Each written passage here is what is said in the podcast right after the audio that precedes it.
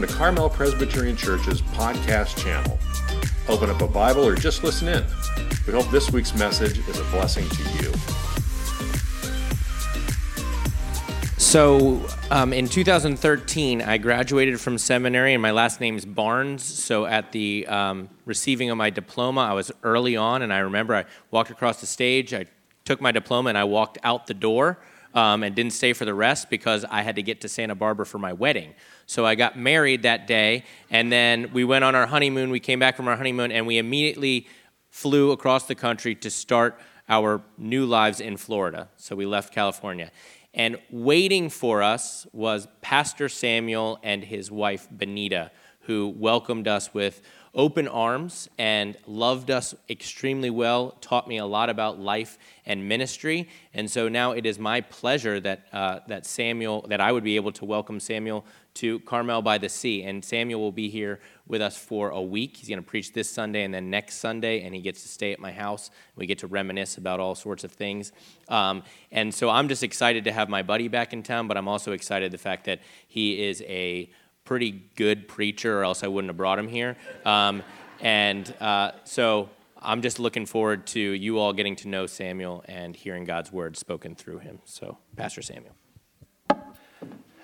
Thanks, Luke.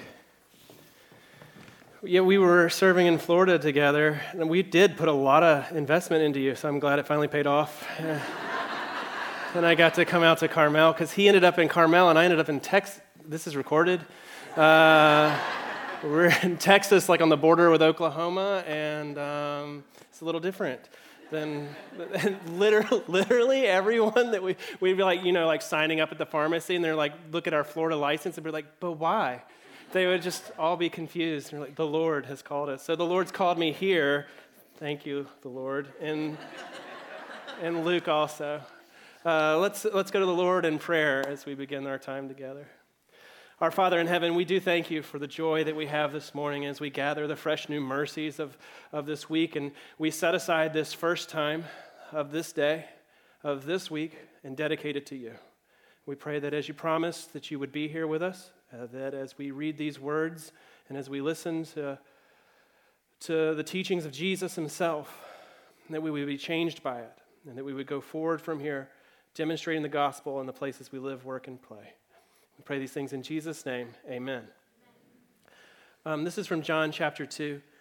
When it was almost time for the Jewish Passover, Jesus went up to Jerusalem, and in the temple courts, he found men selling cattle, sheep, doves, and others sitting at the tables exchanging money. And so he made a whip out of cords and he drove all from the temple area, both sheep and cattle. He scattered the coins of the money changers. He overturned their tables.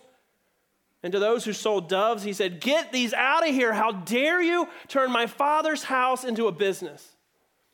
And his disciples remembered that it is written, Zeal for your house will consume me. This is one of those places in the Bible that we don't go to very often and we don't, you know, put, put on our Facebook pages. like, and Jesus made a whip. See you this Sunday. It's a place where Jesus gets angry. The picture we often have in our head of Jesus, if we're honest, is, is someone that's soft and passive and sweet and kind, and that above all things smiles, like everything's going to be all right. I'm Jesus, right? And yet, Jesus, who never sinned, got angry.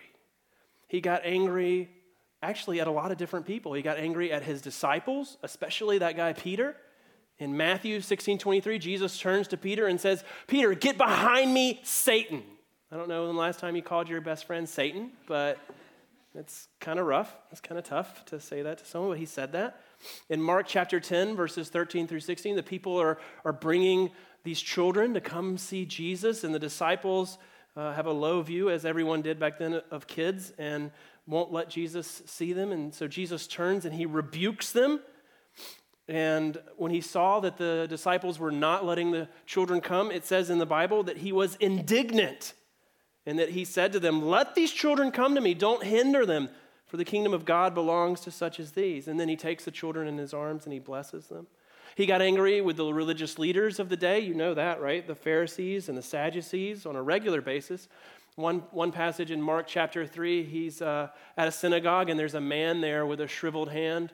And so the religious leaders of the day are looking for a way to accuse Jesus and to, and to come at him. And so they're watching closely to see if he's going to heal on the Sabbath. And Jesus knows their hearts. He calls the man up in front of the entire synagogue and he asks all the leaders, these are the, the religious leaders, right? The pastors of the day, the people who are supposed to care and have compassion on the people. And he says, Hey, what do you think? Is it better on the Sabbath to do good or to do evil? To save life or to kill it? And their response, they, don't say anything. They remain silent. And the verse says, He looked around at them in anger, deeply distressed at their stubborn hearts. And he says to the man, Stretch out your hand, and his hand is completely restored. You know, anger is a normal even a healthy emotion. In fact, if you are actually never angry in your relationships, then there, that actually indicates that there's a problem in your relationships. And some of you might be taking that right now saying, Great, I have great relationships. I'm mad at everybody all the time. like, slow your rolls, not that far. Um, but we do need to be able to say to someone we care about, I'm angry. I've got an issue. And yet, for the most part, particularly in Christian culture and Christian community, we've lost the ability to do this. And as Christians, we often think that the more spiritual you are, the more likely you will never get angry. But when you are able to say, I'm angry with you, then what that means is there's actually a connection. You have a relationship with that person, they matter to you. And in fact, if someone is never, ever angry with you, no matter what you do, then you probably don't matter that much to them. Now, to be clear, there's a difference between healthy relational anger that is expressed appropriately and the anger that is we're often familiar with, which is the result of being broken people. And Dr. Townsend, who's kind of my go-to Christian psychologist, describes that as the difference between these two types. You have clean anger, which is healthy, appropriate anger, and then messy anger. And that's the kind of anger that we have as broken people. Clean anger is the kind of anger that God demonstrates and that dim- Jesus demonstrates. And messy anger is the kind we often demonstrate with one another. And so before we kind of dive into clean anger, I have to address the messy anger first, right? We have to, to look at that. And I want to get it out of the way. And messy anger is almost always the result of some sort of baggage that we're carrying. And we all have baggage from our lives that we've built up. If you don't have any yet, actually, you have the most, you're denying it, right? But some of us have these little like fanny packs of, of, of anger or baggage of issues that we carry around with us, like the tourists, you know, they've got their money there, keep it safe. Um, and then some of us have like that large Samsonite international travel luggage, like the hard kind. Have you ever seen that? And again, if you say and you don't have any, you've got the most. Um, but it, not the main topic for today, but I just want to hit, I can't talk about anger and not uh, just briefly address some of these the baggage anger that we all carry around with one another. Um, so some of us carry this baggage of being disconnected from other people. And we want to be close with others, but because of something that's happened in the past, we are distant or suspicious. We have problems trusting people. And because there's that gap between us wanting to be in relationship, but because of our past not being able to be in relationship, it manifests itself as a secondary emotion, as anger. Others carry this baggage of being codependent on the outside, they seem great, but then you dig down, you find out that they are miserable inside because they feel like they're owned by everyone else. They believe that they're responsible for holding the whole world together, and so they have no choice but to be a constant martyr. And they're always, these are the kind of people that are like always smiling all the time, and they're like, everything's great, that's fine. And you say, How are you doing? You're like, Oh, that's fantastic. I have no choices in life. It's great. doing fine, doing, doing pretty.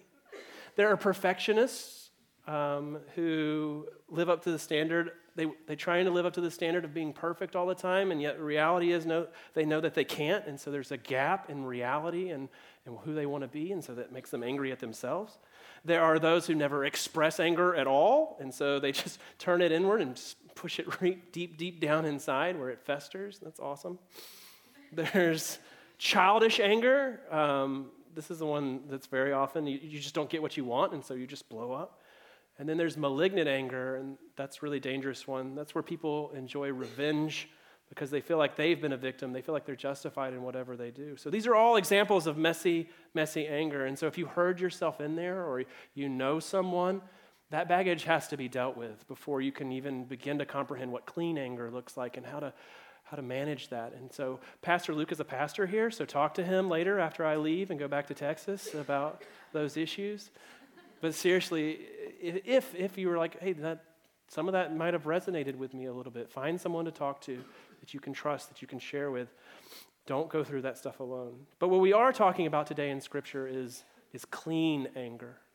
Clean anger is the anger that gets expressed by God. Why? Because we matter to Him. It's not anger over little things like, like just losing it at a red light. God gets angry when people hurt each other. That makes him mad. He gets angry when people blow him off and they dismiss him and they go their own way because that ends up hurting themselves. He gets angry when there is deception, when there is betrayal, when there is injustice. Clean anger is a signal that says love is being compromised here. And in the purest and highest form, that's what anger should be. God's anger is a clean anger. And so today we're going to look at a passage to see how God takes what is righteous and clean anger and he reprocesses that anger and expresses it in a way that is not standard or expected. He expresses it as grace and love. And so we just had a passage read in 11th chapter of Hosea. And in that passage that we just read, we saw that God is likened to a father. And he says, I'm not going to carry out my fierce anger. I'm not going to devastate Ephraim, I'm God and not man, the Holy One among you. I'm different than you are. I'm not going to come in wrath. I will not come against their cities. Israel, the child, of the child of the covenant, has broken the covenant. He's violated the law, and God is angry. And because he is different than us, he's holy other, holy, holy, holy, right? He expresses that anger by reprocessing it into clean anger and into grace and love that he extends to Israel. And we see this in Scripture in multiple places, all the places that we just talked about with Jesus in his life, and we see it in teachings as well. So, just then we talked about Jesus got angry with the Pharisees, right? He's sitting there talking about how this man has been crippled for life and he's going to do something nice, and all the people are silent. And he's, it makes him indignant. And so Jesus turns, and what does he do? He heals the man. His anger gets expressed as healing.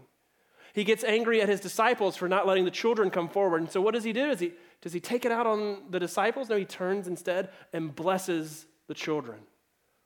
So he takes the anger, the righteous, just, clean anger that he feels, and he reprocesses it into grace and a demonstration of grace. And our main passage is one of the parables where Jesus teaches on this same, same thing. It's how God's anger is reprocessed into grace. And, and Dr. Kenneth Bailey, I'm going to quote him later, but he really has brought this to light. And I was talking to someone earlier.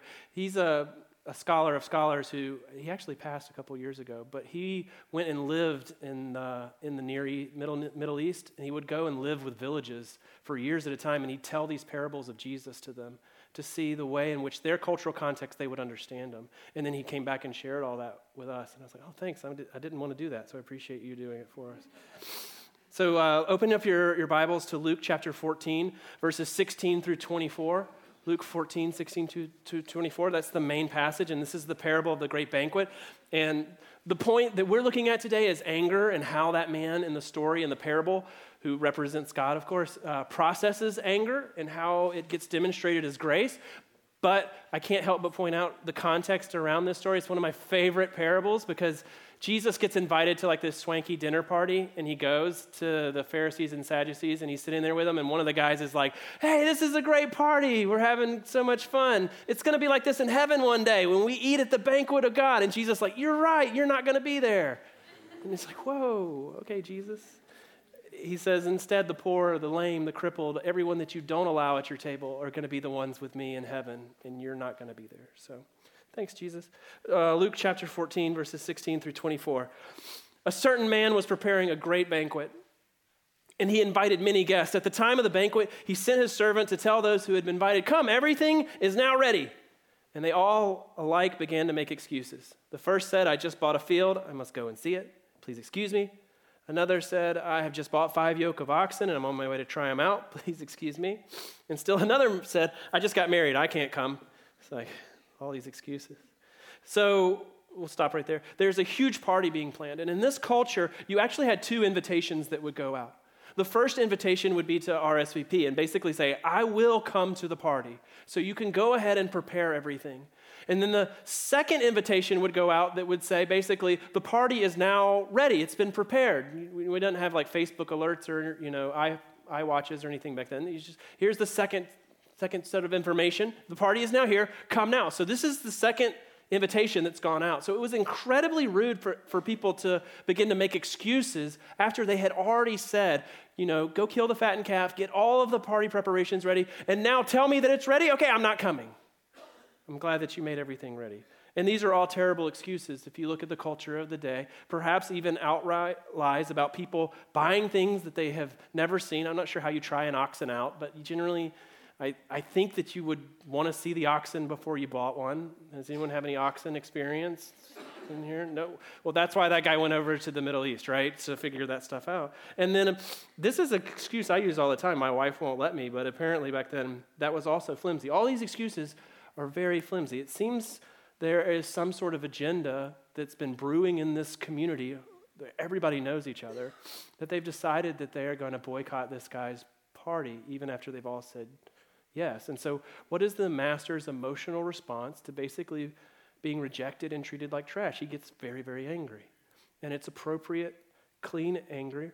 He has every right to be angry, and it's emotionally healthy for him to feel angry about the injustice in these relationships. So in verse 21, you read, the servant came back, he reported to his master, and so what happened? The owner of the master became, owner of the house became angry. And he ordered his servant, and we're going to pause there. How would you respond? How did you think the original hearers expected this man to respond? I mean, and you give, think about the other parables of Jesus where people are mistreated and so forth and so on, and how does the king respond? the initial reaction would be to express your anger as anger, right? Maybe you defriend them on Facebook. I'm not going to talk to that guy anymore. You write a long email about your disappointment and send it out. If you have some of that unhealthy baggage that we talked about earlier, maybe you seek to revenge, uh, to plot to destroy any parties that they are having. You try to find out what's going on. Instead, the anger is reprocessed into an act of grace. He doesn't retaliate, as you expect, but instead, his anger at those excuses and insults is reprocessed into grace by inviting outcasts and outsiders. And that grace takes a form of costly demonstration of unexpected love. So the owner of the house became angry, and he ordered his servant, Go out quickly into the streets and the alleys and bring in the poor, the crippled, the blind, the lame, the very people that are not accepted in the Jewish religious culture. Sir, the servant said, What you have ordered has been done. There's still room. And so the master told his servant, Go out to the roads and the country lanes, make them come in so that my house will be full. And I tell you, not one of those men who were invited will get a taste of my banquet. So here the master uses the energy that is generated by the anger of his injustice, and he orders the servants to go out. And to his own expense, a great expense, he demonstrates grace and love to the outcasts of society. Anger is an emotion that generates energy. That's kind of like an, an Eastern thought, but it is very something very practical that we've all experienced, right? When you're angry, there is this feeling that wells within you that you need to respond. And if you, you bottle up that anger, it, it leads to some turmoil within you, right? Anger says, I want to do something. Your face gets red, you feel adrenaline, there's a physical response. You kind of begin to gear up and you want to take action and say, Stop, that's wrong. Anger generates energy within you. That's, that's why if you go to the gym, all these people are just like cranking it out. Get all those emotions out and leave it there, right? Move on with life. Anger says, I can do something. By the way, when you're in a situation where you can't do anything and you have anger, it turns into grief. Anger says, I can do something. It generates energy. And if there's nothing that you can do, it moves into grieving that reality. There's something else that takes an enormous amount of self inner energy and that's being self sacrificial and loving others. It takes energy to show a costly demonstration of love and grace to others. And so, what we see in this passage is that the energy that is being generated from the injustice begins as anger, and as the story goes on, is reprocessed. The energy isn't lost, it is repurposed and expressed as grace and love and self sacrifice. And so, as we put ourselves into the, the parable and into the teaching, we ask ourselves, what are we angry about? There's something. What is it that makes you angry? Maybe what's inside of you right now. Maybe it's politics. Maybe you feel betrayed by somebody. Maybe it's some theological issue. Maybe it's where you work or who you work with or your neighbor or your HOA. every time the HOA gets me when I say that. Really upset about my lawn.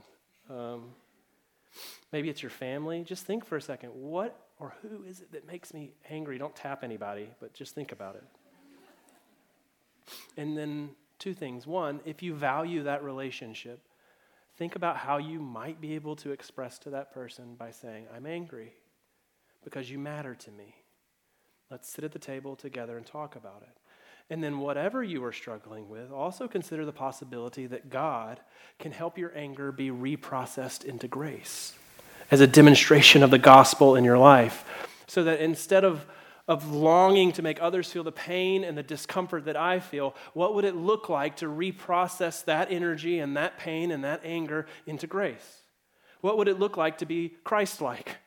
To be met with insult and to respond with further invitation? to experience anger and rather than lashing out with that energy, instead lashing out with grace and love and invitation. You may get crucified, right? But that's the life we live as followers of the crucified one. And of course, as we think about crucifixion, the cross is where we see this ultimately demonstrated. Anger and wrath of God being reprocessed into grace. And that guy, Kenneth Bailey, wrote this. He said, At the cross, God takes his justifiable, reasonable anger, his clean anger at our rebellion, and he reprocesses it into grace through an atoning sacrifice for our sins. Oftentimes, we are taught that the cross is where God's anger, his wrath, gets poured out onto Jesus as, as two separate people. And by the way, non believers really, this is a stumbling block. If you've ever talked to someone who doesn't get Jesus and you say, Yeah, we sinned, God was really mad, and so he hung Jesus on a cross. Like, wait, what?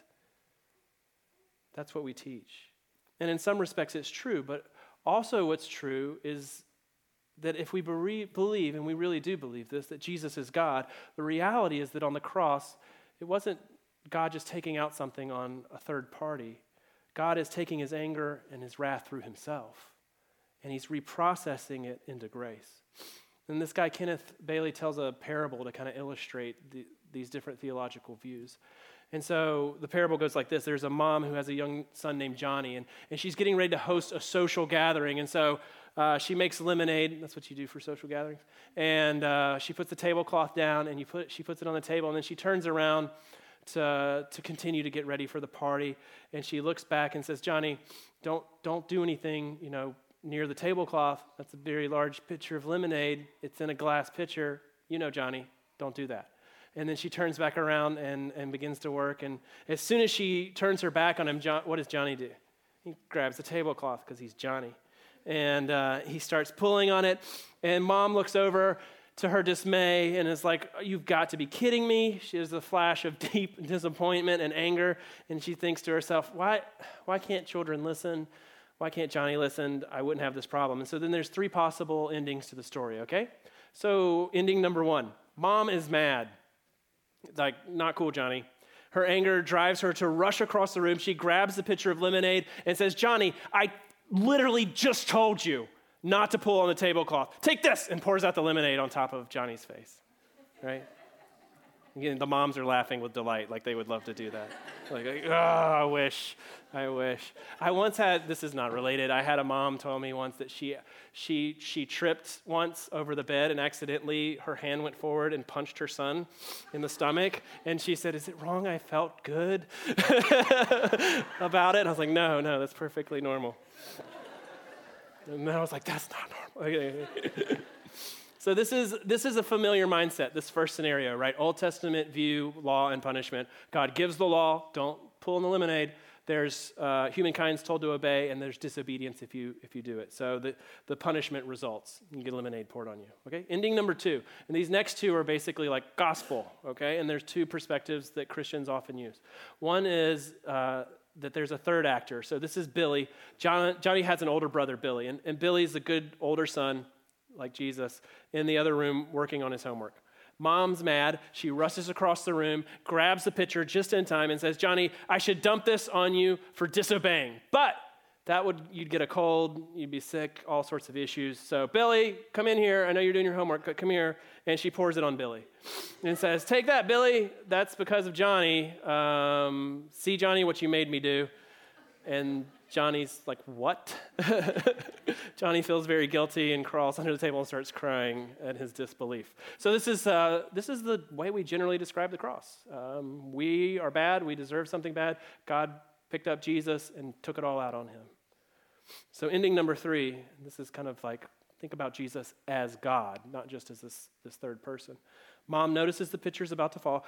She runs over there and she reprocesses that anger into grace as she rushes across the room. And just as she reaches the table, she knocks it aside. The, sh- the pitcher shatters, and mom sustains a deep cut in her own arm. Her arm begins to bleed profusely. She grabs a towel that's over her shoulder, wraps it up. The blood soaks through, begins to drip on the floor. And terrified, Johnny begins to cry. And, and, and the mom doesn't say, Johnny, don't cry. I'm not going to spank you. I'm going to get Billy in here and spank him in just a second. Don't worry. That wouldn't do any good. Johnny's not crying because he's afraid of, of being punished. It wouldn't help to say she's going to punish somebody else. He's crying because he saw mom get hurt for him. And he knows it's his fault. And in this third ending, there's no Billy in the next room. Mom reaches out and says, It's all right, Johnny.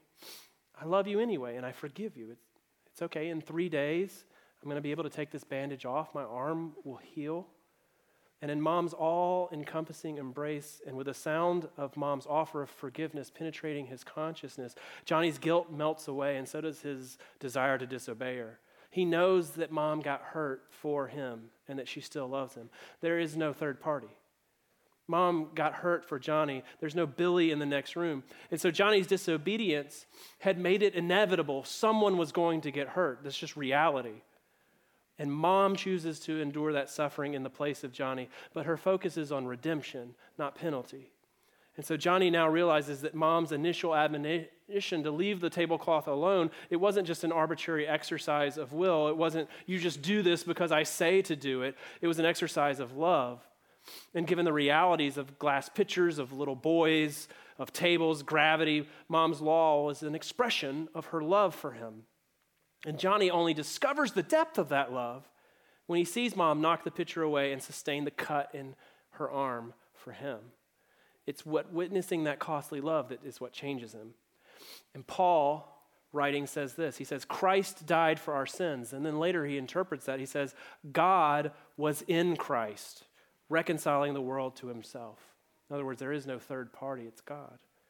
At the, at the cross itself, we see this demonstration where God reprocessed his wrath and his anger into grace for us. Jesus himself begins the week in anger, flipping tables. He's so mad. And yet at the end of the week, he's hanging from a cross. And so we ask ourselves where in our own lives can we take the energy that is generated in us from injustice and clean anger? And how can we reprocess that into costly, self sacrificial love for others? Because doing so demonstrates that Christ lives within us and it demonstrates that his kingdom is here now in the places we live, work, and play. Amen? Amen. Let's pray. Our Father in heaven, we do ask that you would work a miracle within us. That the anger that we hold on to, that the anger that comes just righteous anger, clean anger about injustices in this world and broken relationships, that you would have us use that for your kingdom that we would become living examples of the gospel in all of our relationships. We thank you not only for the demonstration that you've given in Jesus, but the power to change by the presence of your Holy Spirit in our very lives. And we pray these things in Jesus' name. Amen. Thank you for listening. For more information about Carmel Presbyterian Church, visit our website at www.carmelpres.org or any of our social media pages. Have a blessed rest of your week.